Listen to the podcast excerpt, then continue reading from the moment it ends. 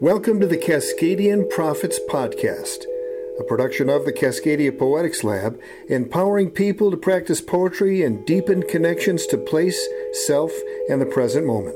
Cuantos Indios Podemos Ser is the title of the latest book by Gabriella Gutierrez y Muhs, or in English, How Many Indians Can We Be? A good question.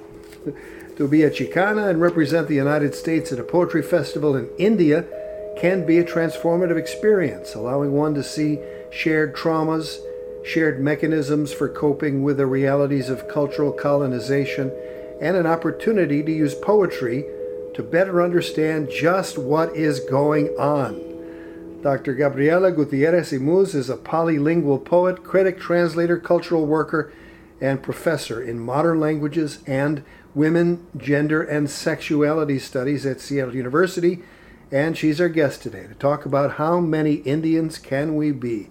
Gabriella, a joy to have you here to talk about this. So wonderful to be here in the Northwest in such a beautiful place next to the lake, Lake Washington, and with you, Pablito, and uh, to be here with another Latino poet it's, it's such a pleasure and such an accomplished one. Thank you. I agree with you, and I thank you for recognizing that. Tell us about how the trip to India came about. Well, Dr. Alicia Partnoy, who is, um, um, I believe she just retired from Loyola Marymount, but she's one of the disappeared. She's one of the people in Argentina that were imprisoned in La Escuelita. La Escuelita, the little school, is her book.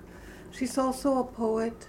She recommended me for this and connected me with the people in India. Uh, she knows a lot of poets. It was a true honor. I think they had they had to have several people recommend you. I don't know who the others were, but I got to go to India uh, which was one of my dreams. And I just actually learned that we are not really supposed to be indios, we're supposed to be sin Dios, without God. So it's so interesting how there's all these inventions about what a name means. But the name, as, as language grows and evolves and changes, and language has its own mind and its own culture, it has changed. I always felt close to people from India. I lived in the in at Stanford uh, while I got my master's and PhD, and I lived near or in the Bay Area, and met a lot of people from East India. I still remember true diversity that happens in Oakland in, in San Francisco, which is this Oaxacan woman uh, who was there giving uh, tamales to her children at the BART. The BART had stopped. And this little East Indian boy went over, and you could tell he was hungry. So the Oaxacan woman gave him a tamal, a warm tamal that she had in her basket. and her parents his, parents instead of you know saying oh why are you eating? they were so grateful. And so that type of you know without neither of them spoke each other's language but that ability for exchange. And that's how i felt in india paul.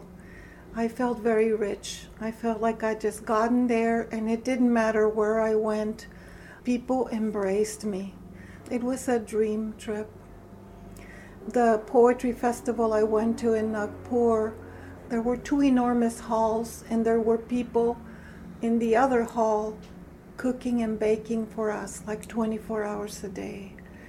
And our poetry was up on these, I think they were sheets, but maybe they were screens, these enormous screens in five languages because people had taken the care to translate the poems of each of us into five languages, some from the East and some from the West.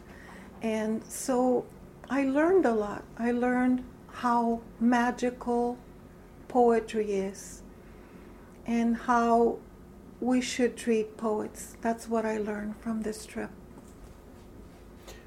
When I interviewed Russell Means, he said that the reason people on this continent, North America, got the name Indians is that they were indios, that they were so connected to God that they would be easy to conquer. That's mm. what Russell said. That's how that mm. uh, uh, began. And I, I, think I find that very interesting.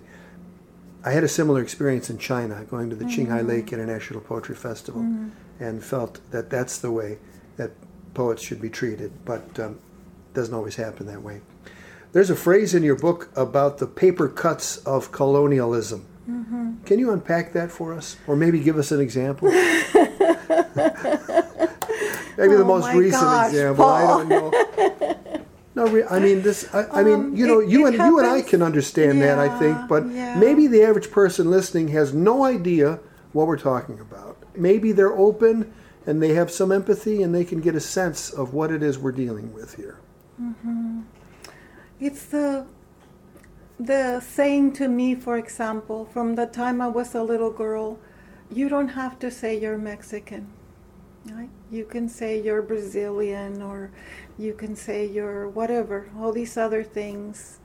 And not with words, but constantly alluding to the fact that you might not know something. I have a colleague who once I put, I don't know what I did. I didn't put a, a syllabi or syllabus. I don't know what I, which one I, you know, but I wasn't paying attention to that because things were bigger than that. Well, she made a whole deal about correcting me. That's another micro or macro aggression because that didn't really matter. But in her mind, I don't know the difference between syllabi and syllabus. There's this assumption that we are somehow illiterate in some way, that we don't know how to get from point A to point B, and we happen to get there by chance.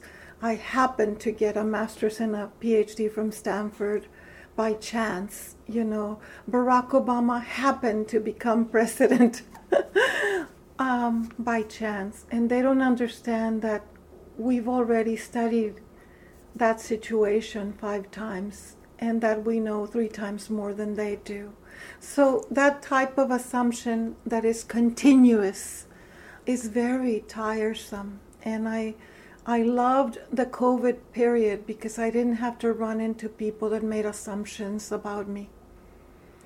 And so I try not to make assumptions about other people and try to respect anybody I run into. Respect is probably the most important thing for me.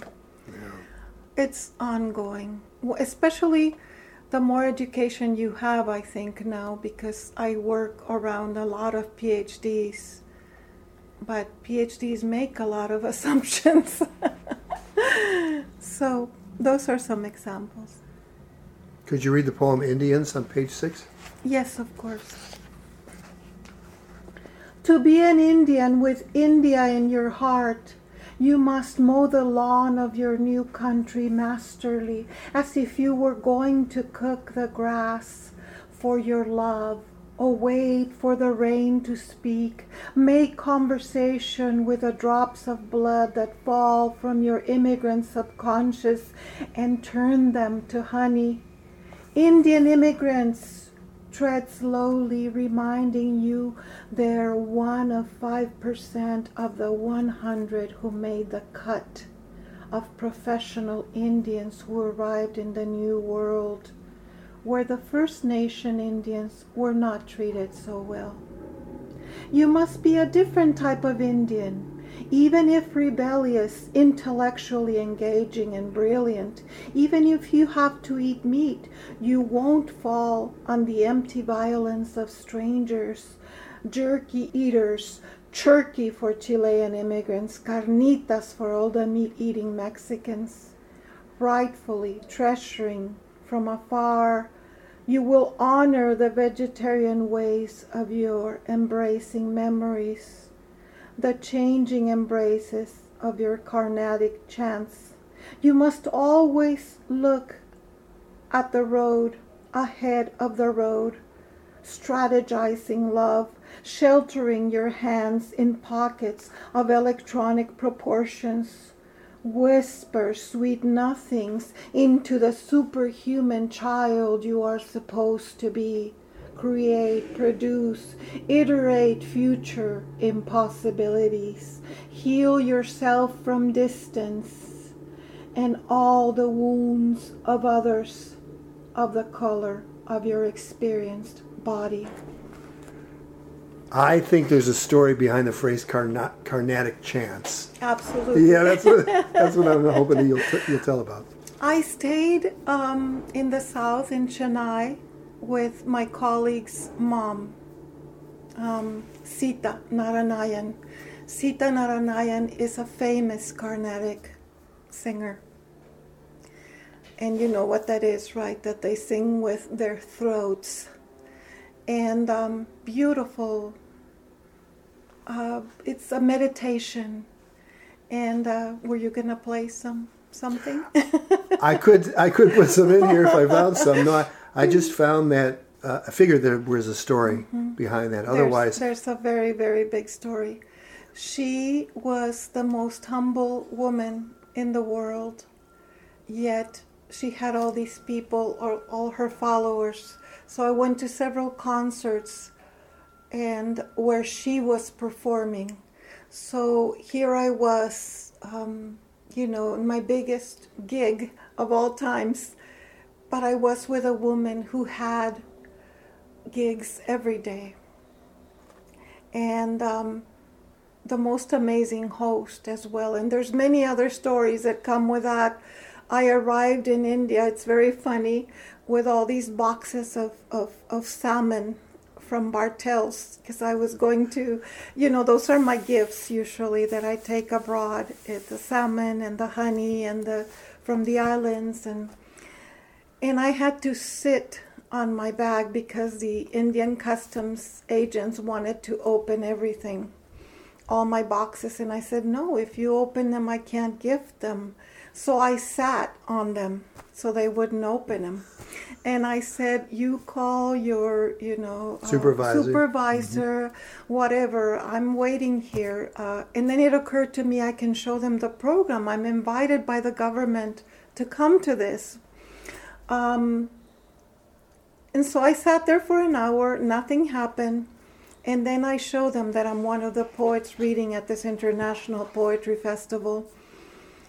And I get tea tea and cookies. I don't know what they call them. I was trying to remember what they call the cookies, but uh, and a chair. And of course, I get through customs, and I was so, you know, I felt, oh, what a wonderful triumph. and I get to the place to um, with Sita after the conference because I wanted to spend more time in India. And uh, they were so kind to host me. And I have all these gifts for her, but she's a vegan. And of course, she doesn't want my fish. Not only does she not want my fish, but my bag starts moving little by little to the balcony, right? My bag with all the fish boxes that I had to bring back some of them. Now, this is the south of, of India where it's common that people are vegan. In the north, uh, there's a lot more uh, it's not i don't want to make the mistake in saying that all indians are vegan or vegetarian but in the south it is very common. So i always you know here i'm a specialist on cross-cultural issues. And you got schooled in this in this case. The, is the honey out too? Is the honey no good? Because no the honey was fine yeah. but i had more salmon than honey unfortunately. I learned that. That's right. But um, we learn so much when we travel. It, it, I tell my students it's not about the other people or about the language, it's about you, what you're going to learn about yourself and all your stereotypes and all your biases and what you don't know that you think you do. Mark so Tw- that's what this book and this collection was about. Yeah. Mark Twain paraphrased, um, said that uh, travel is the worst enemy of ignorance. Mm. So maybe that's uh, what applies here. you're relating here in this poem that you just read and in the book as an Indian. Mm-hmm. Uh, and that's uh, implicit in the title, How Many Indians Can We Be? Mm-hmm. Tell us about that aspect of your own heritage. Mm-hmm. Well, um, you know, most Mexicans are mestizos. And I know that a lot of times, given that um, Native people in the United States have been given so little and sent to reservations, um, a lot of times they say, "No, you know, we're more Indian than you are." and initially, this this book began with that conversation in the back of my car with my son and this, my two sons and this East Indian boy. Um, and he was telling them uh, as we passed, when we got to Seattle 23 years ago, there was no category for Mexican or Chicano in the Seattle city schools, if you can believe that. So um, I told my, my sons that the closest thing would be indigenous because my father is, if not pure, he's Tepehuano from the mountains of Durango. And so we passed a totem pole, and they said to this East Indian boy, Our ancestors built that, they were so proud to, you know, tell him and he said, No, they didn't. He said, You are not Indians, and I am more Indian than you because I'm from India, right? So that was like, he was actually, his mother and father were from India. He was born in the United States. But, you know, that indigeneity, that discussion, that colonialism, and I found so many ways in which we had similar colonialisms. We'd been colonized in a similar way I found it very interesting. For example, I have a poem about this how what was important to them were the floors. So at my hotel, which had been, this is where they put me from the Nagpur government, they set us up, the poets, in an old country club where they played all types of sports and equestrian country club. And the walls were not perfect. It's not that they were terrible, but they were not manicured, but the floors were. And as soon as you passed, there was a boy wiping your steps, you know, the marks that you had made on the floor. And that was so interesting to me. So I went and researched that. It turns out that there had been a disease in the past that had wiped out a large, it's like La Peste in Spain, right? Like the Black Plague, or perhaps COVID right now, that had wiped out, that, that started with their feet, that they would catch with their feet. So there's a history in why people do things, right? So this was a little bit of a historical poetry. Yeah. You use the word mestizos in the poem Tamed Tongues on page 26. Mm-hmm. That's also a fine poem. Yes, yes. Tamed Tongues, Lenguas Domadas. What we share in common amongst the seas of languages that detonate difficulty on the plain, plain, culturally, is that we are mestizos. We are all tamed by the language we work in. 1 billion Indians and 50 million Latinos with a dilemma of what step to take first in saying, hmm. I've come to learn the English of evolved colonization, the effects of, I don't want to pressurize you, ma'am, much little. Ma'am, ma'am, ma'am, ma'am, ma'am, ma'am. The word is a cut on the flesh of language. The background noise of adversity, the buzzing of the precedented bees, the tracks of colonization have reached domains unexpected. Mm-hmm. And I want to read you the first one, if you don't mind. No, please. And that is because it's also about bees. it's apiary of the unconscious. We go back like bees to the same incontinent prefixed thoughts. We dispossess the passion of our skin by slipping it under the mattress like a fitted sheet, a stapled Mercado plastic frame. We spill at the possibility of light when to give light is also to birth.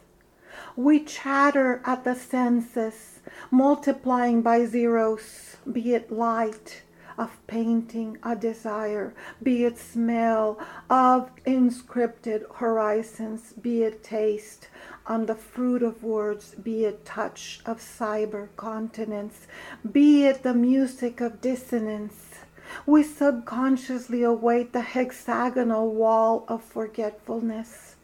With precise hands, copulate at the physical possibility of remembrance. Like bees, we trust the cleanliness, exactness of pattern into being. Connect the dots upon becoming what we already are. Work at the drop of a sombrero. breathe at the drop of a hat. Oh, I mean that uh, the same incontinent prefix thoughts. I mean, isn't poetry part of its task? Is and you say it later in the poem, something about uh, connect the dots upon becoming what we already are. So, is poetry for you? a process of learning more deeply who you are? Do you believe that? I think it used to be, Paul.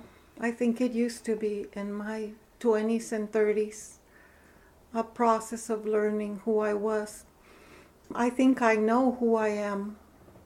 And I think that right now it's more important for me to expand to others a possibility of opening themselves up and catching, you know, the drops of, of a poem, the drops of a poem, the droplets. I, I want to infuse into people because we don't talk about this necessity for spiritual enlightenment.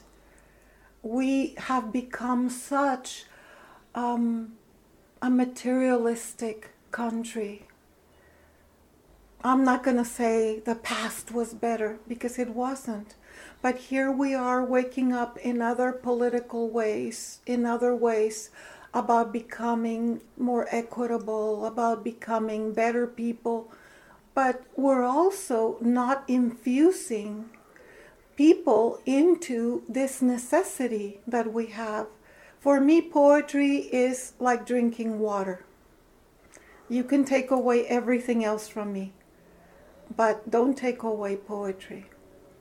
And so I want to share. I'm almost like a like a bad, uh, you know, an evangelical. I shouldn't say that, but I'm also an I'm a, an evangelical poet stand. yeah. I want to let people know that they can enjoy their words, that they can enjoy this growth that comes from writing poems. Yeah.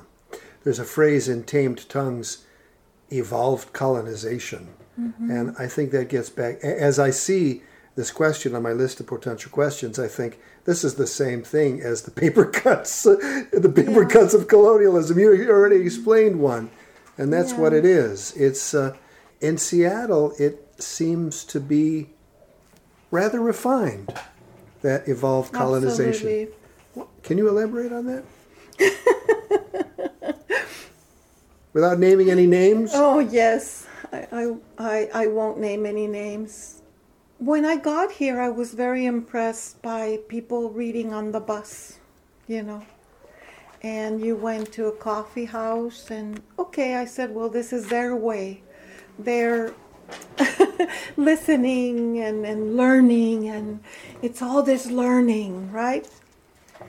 But there's a lot of learning, but there's not a lot of implementing. They're not implementing, they're not practicing what they learn. And they think that because they read three poems on immigrants or three books, that they know immigrants.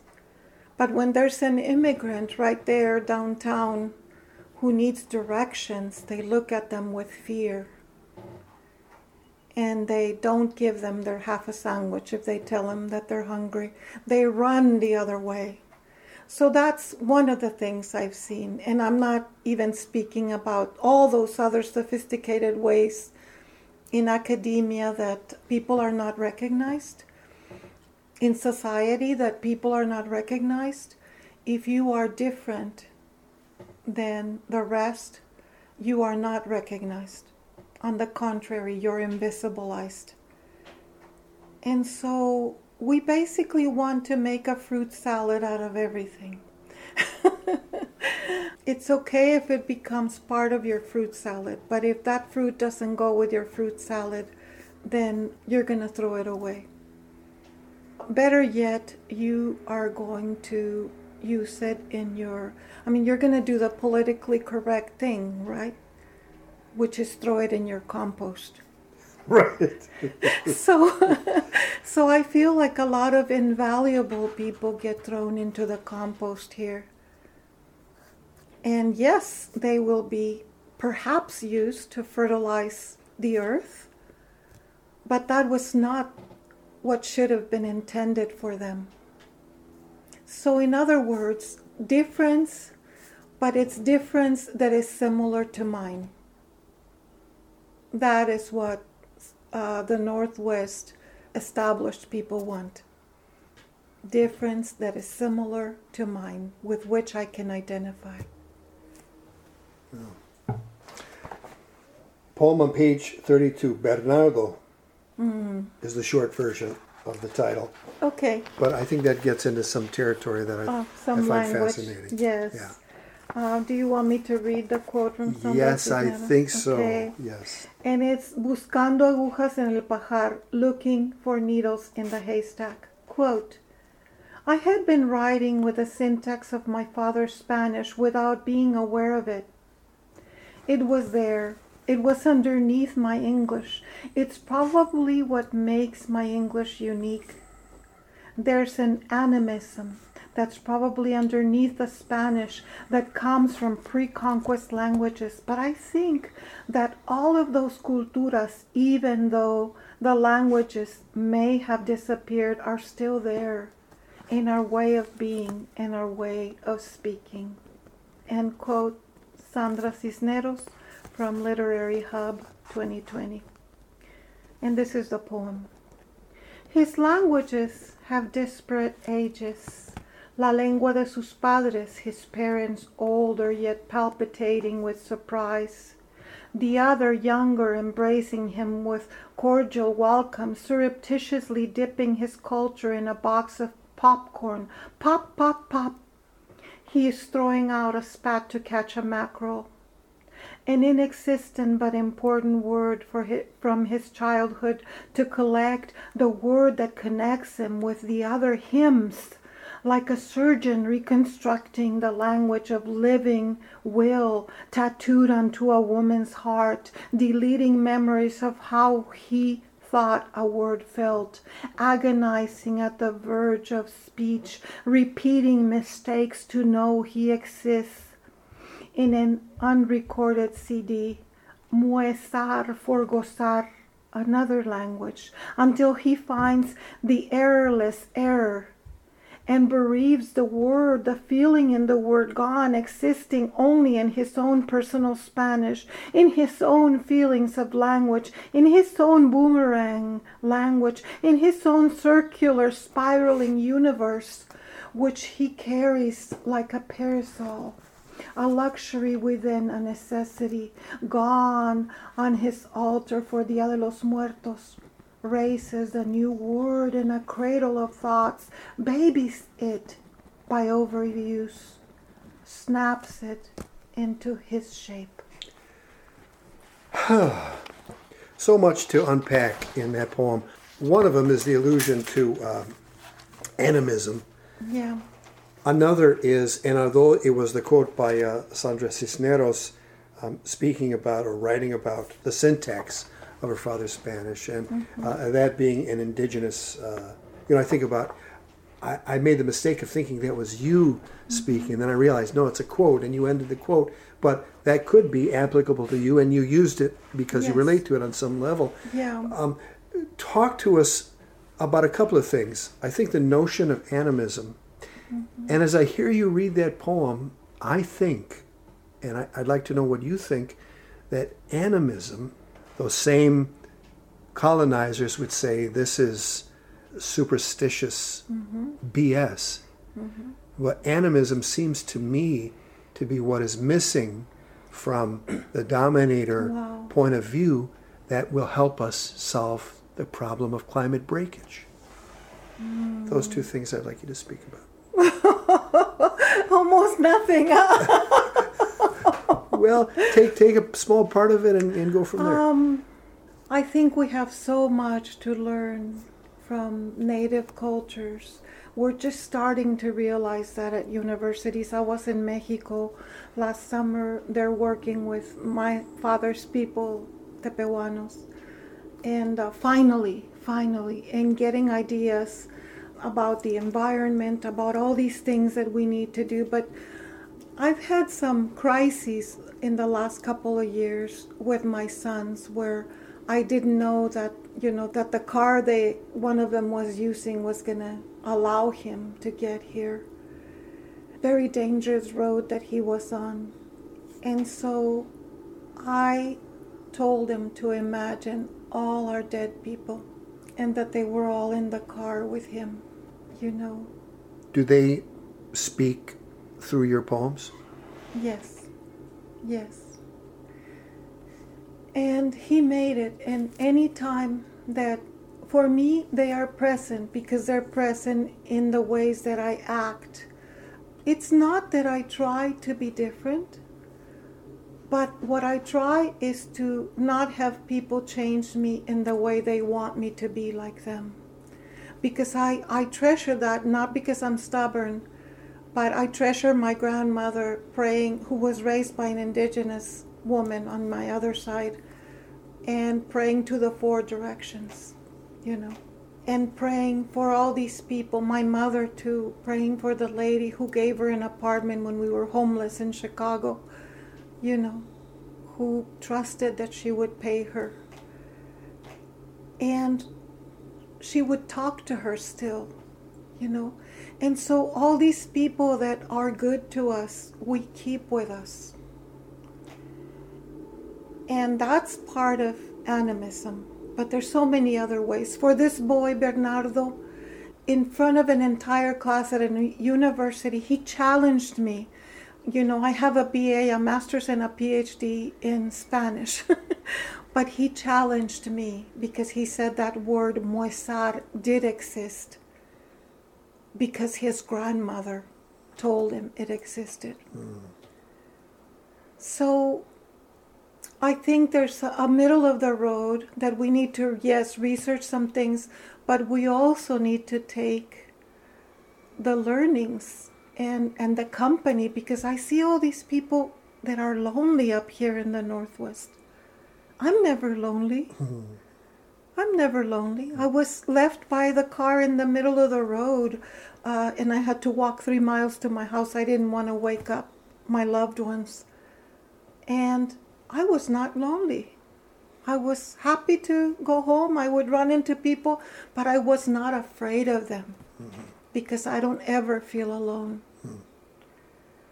And so, all if you work with Maya people, if you work with Zapotecs, if you work with, you know, all those ways of thanking people, there's so many ways of thanking people in Zapotec, for example. They're just finishing up the first Zapotec dictionary because they have verbs that we don't have. Verbs for thanking someone for cooking for you while you help them build their house, mm. right? Words for taking care of your children. Words that we don't even think about thanking people. So for me, gratefulness, compassion, perseverance, and respect are the four essential things that I try to live every day. Amen. Wendy Call, right up the road, translating mm-hmm. Isthmus Zapotec. Yeah, I We had her on the on the program a few few months ago. She's wonderful. Well, speaking of the dead, there's a poem on page 56, Mm-hmm. Los Muertos. Yes, and I wrote this to make people laugh. because, you know, I'm also tired of, you know, the stereotypes of Dias de Muertos. I'm tired Just in case. Yeah. Just in case we wanted to take this poem seriously. Yes, I, I want you to laugh because this is about my reflection on being a meat eater in India. The dead. In my stomach, like virtual crosses, lie the hundreds of entombed chickens, dozens of cows, 80 pigs, in the shape of sausages, carnitas, meatloaf, a ham, hundreds of beef patties, two baby lechones, jamón serrano, a pigeon, an iguana, a snake, one side of deer, and even hundreds of chapulines I consumed before Mary's little lamb. you can laugh. Chapulines are grasshoppers, which are the protein of the future, I am told. Is that right? Yes, we eat them. I have some at home right now. You can buy them up the street at uh, Michoacan, Mercado Michoacan. Yeah. Hundreds of chapulines I consumed before Mary's little lamb. Jumiles, lapin au pruneau, canard à l'orange. They are the sacrificial lamb of the conquest, my scarlet letter. and the jumiles are chocolate based ants. They're big ants that you dip in chocolate. Very rich in protein, I understand. Yes. I might just have to stop at the frijoles negros. Well, that's what I had for lunch. so we're still we're still okay with beans, Paul. But yeah, um, it's so amazing when you, and also when you see how much we eat. You know, compared to other people. Like we really don't need to eat very much. It's a bad habit, isn't it? Mm-hmm. It's a bad, it's a tough one to break too. Yeah, sign of prosperity. That's what I. When my dad had a little bit of a extra oh, weight, he said that's to ward off disease. That's It's what he true. said. but it's also when you come as not in your the case of your father but in the case of my father who came from dire poverty from being a he had to catch fish for his for his mother so they could eat with his hands he didn't have any other way to catch fish but for him eating meat was a triumph A sign that he's arrived. he was there. I remember how he enjoyed his T-bone, you know, in the morning.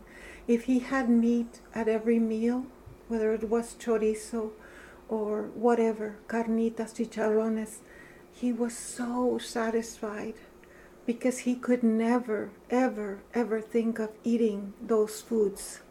So that's the other thing that we need to understand that when people come from extreme poverty, they, uh, you know, people think Mexicans are all these meat eaters. Go to rural Mexico. You will see what they feed you. They feed you frijoles, uh, you know, tostadas or whatever, frijoles, chile, Arroz. tortillas, arroz, that's it. And uh, calabaza, you know. So, yeah, there's all these stereotypes. We eat all this meat at these Mexican restaurants because that is prosperity to them. Right. But the you know you just say the word chorizo and my mouth begins to water. Well, there's chorizo and there's chorizo. I have to bring you some, Uh-huh. some good one. uh-huh. Let let the uh, let the graveyard be in my stomach uh, for for a night. How about how about the poem Hum Pedro Hum? Oh, I love that poem. You read that at no irritable reaching, and it was so captivating. Yeah. And there's just something about your presence that activates empathy. Um, it's it's really remarkable. I think part of it is your work, part of it is your being. Maybe the two things are the same thing, but it's amazing your capacity for moving myself. I would think other people as well emotionally through the written word. Oh, thank you. It's because I really mean them. This poem was written for Pedro Martin, who's uh, he was he gave me away when I got married. He worked with us. He was a sharecropper, the most beautiful man, Mexican man. He's still alive. Hum, Pedro, hum. There are mountains in his nails. The earth shaped his fingerprints. He grew corn on the side of the strawberry milpa, frijoles, calabaza y todo. His father is 90 to a 100, a 103. In the old pickup truck next to him, he serves Don Alejandro avena for breakfast with strawberries washed with the potable water and milk cartons all the workers bring from home. Eat the gorditas Mercedes, the mother of ten, prepared for them. Tamales in plantain leaves for Don Alex to remember he's surrounded by the smell of bananas at home. In the afternoon, after he wakes up, he inquires, Where's Pedro? ¿Dónde está? His father asks. One hundred mouths to respond, Aquí con nosotros, aquí con usted.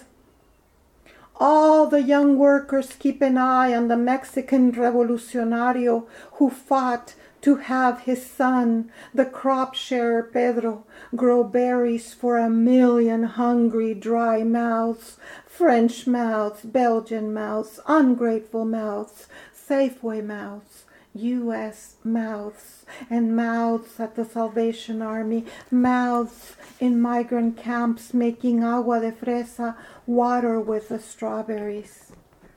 He engendered people to defend, teach, heal, feed, write about, draw, fix TVs, patch walls, police, build houses, sell houses, paint, serve in the army and the navy, sell vegetables and fruits, collect money, report, keep an office, sing as zookeepers, smile. Pedro hums an old Javier Solis song. Payaso, soy un triste payaso. On the radio, to which all the women in the fields sigh. And they all remember they are not machines. Hmm. I want to read you another one. This is El Umbral, the threshold. From afar, as I sit at the recently built country club with recently falling apart sounds, I look up and I'm looking at a history rewound, children wiping the floors as shoes take away purity because in history it is the floors that tarnish their health, not yet looking at the walls in my room. In India, their impeccable cleanliness is horizontal. And I know the walls of my country are sullied by slave, bracero, and women bloods, by urban youth and the chemicals soon to perish. I know 60 million plus Americans dream of a wall as protection and not war, closeness and not distance, comfort and not repudiation the interstice where most of us exist in our mythic homeland occurs to few. Nepantla is for some only history, is a foreign language, but wait. I know the floors grow vegetable spies with the anger of injustice. I know in my country my mother lost her finger on the broccoli someone consumed unknowingly. Her blood made someone's child grow. She is a part of this North America. But they don't know it yet. Because they have been unaware of the floors, of the fields, of the growth, of the ajolotes, who can grow all their extremities back, like ours, while feeding others, while cleaning floors, while wiping walls and windows, while growing children, while making clothes, while paying for the children to become ajolotes.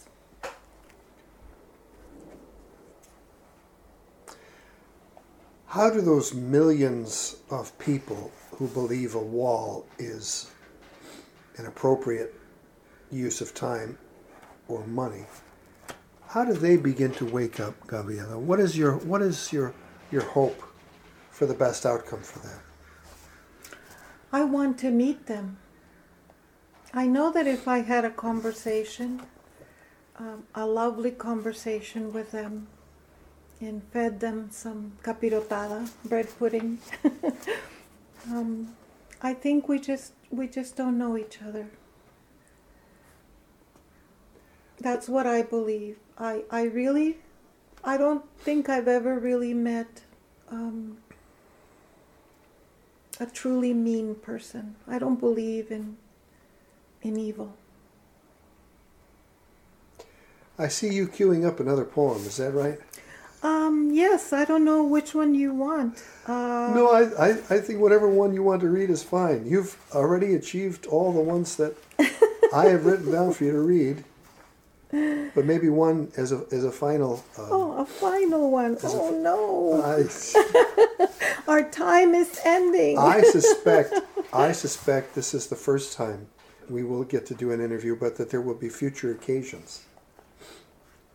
Okay. I will read Once I Was a Guitar or Huehuecoyotl. Have you you've heard that one, right? Mm-hmm. Once I was a guitar or Huehuecoyotl. In Aztec mythology, Huehuecoyotl is the auspicious pre-Columbian god of music, dance, mischief, and song. He's the patron of uninhibited sexuality. Once I was an incandescent guitar and they played my body, and I played my body with silly poems and hair strings. The strings of my hair were strong and luminescent. They made multiple interminable notes, notes that only he could hear, Huehuecoyotl. In his universe of varied and unforgettable instruments. Once I was a trumpet to the Sonora Santanera rhythms, and Gato Barbieri made me invent innovative stories from my literary horn. Cigala would know. And once all my musics put together made Africa sing.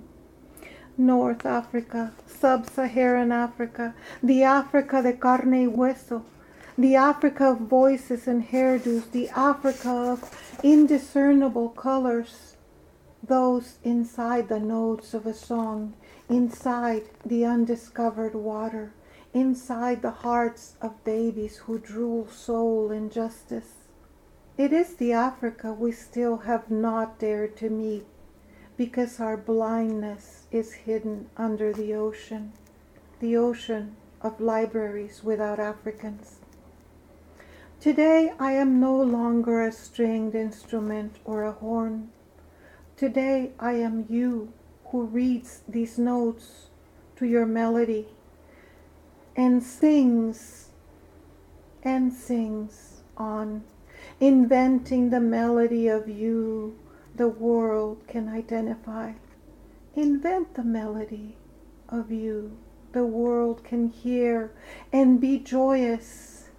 We are, after all, instruments in the desert until someone plays or hears our unimaginable song.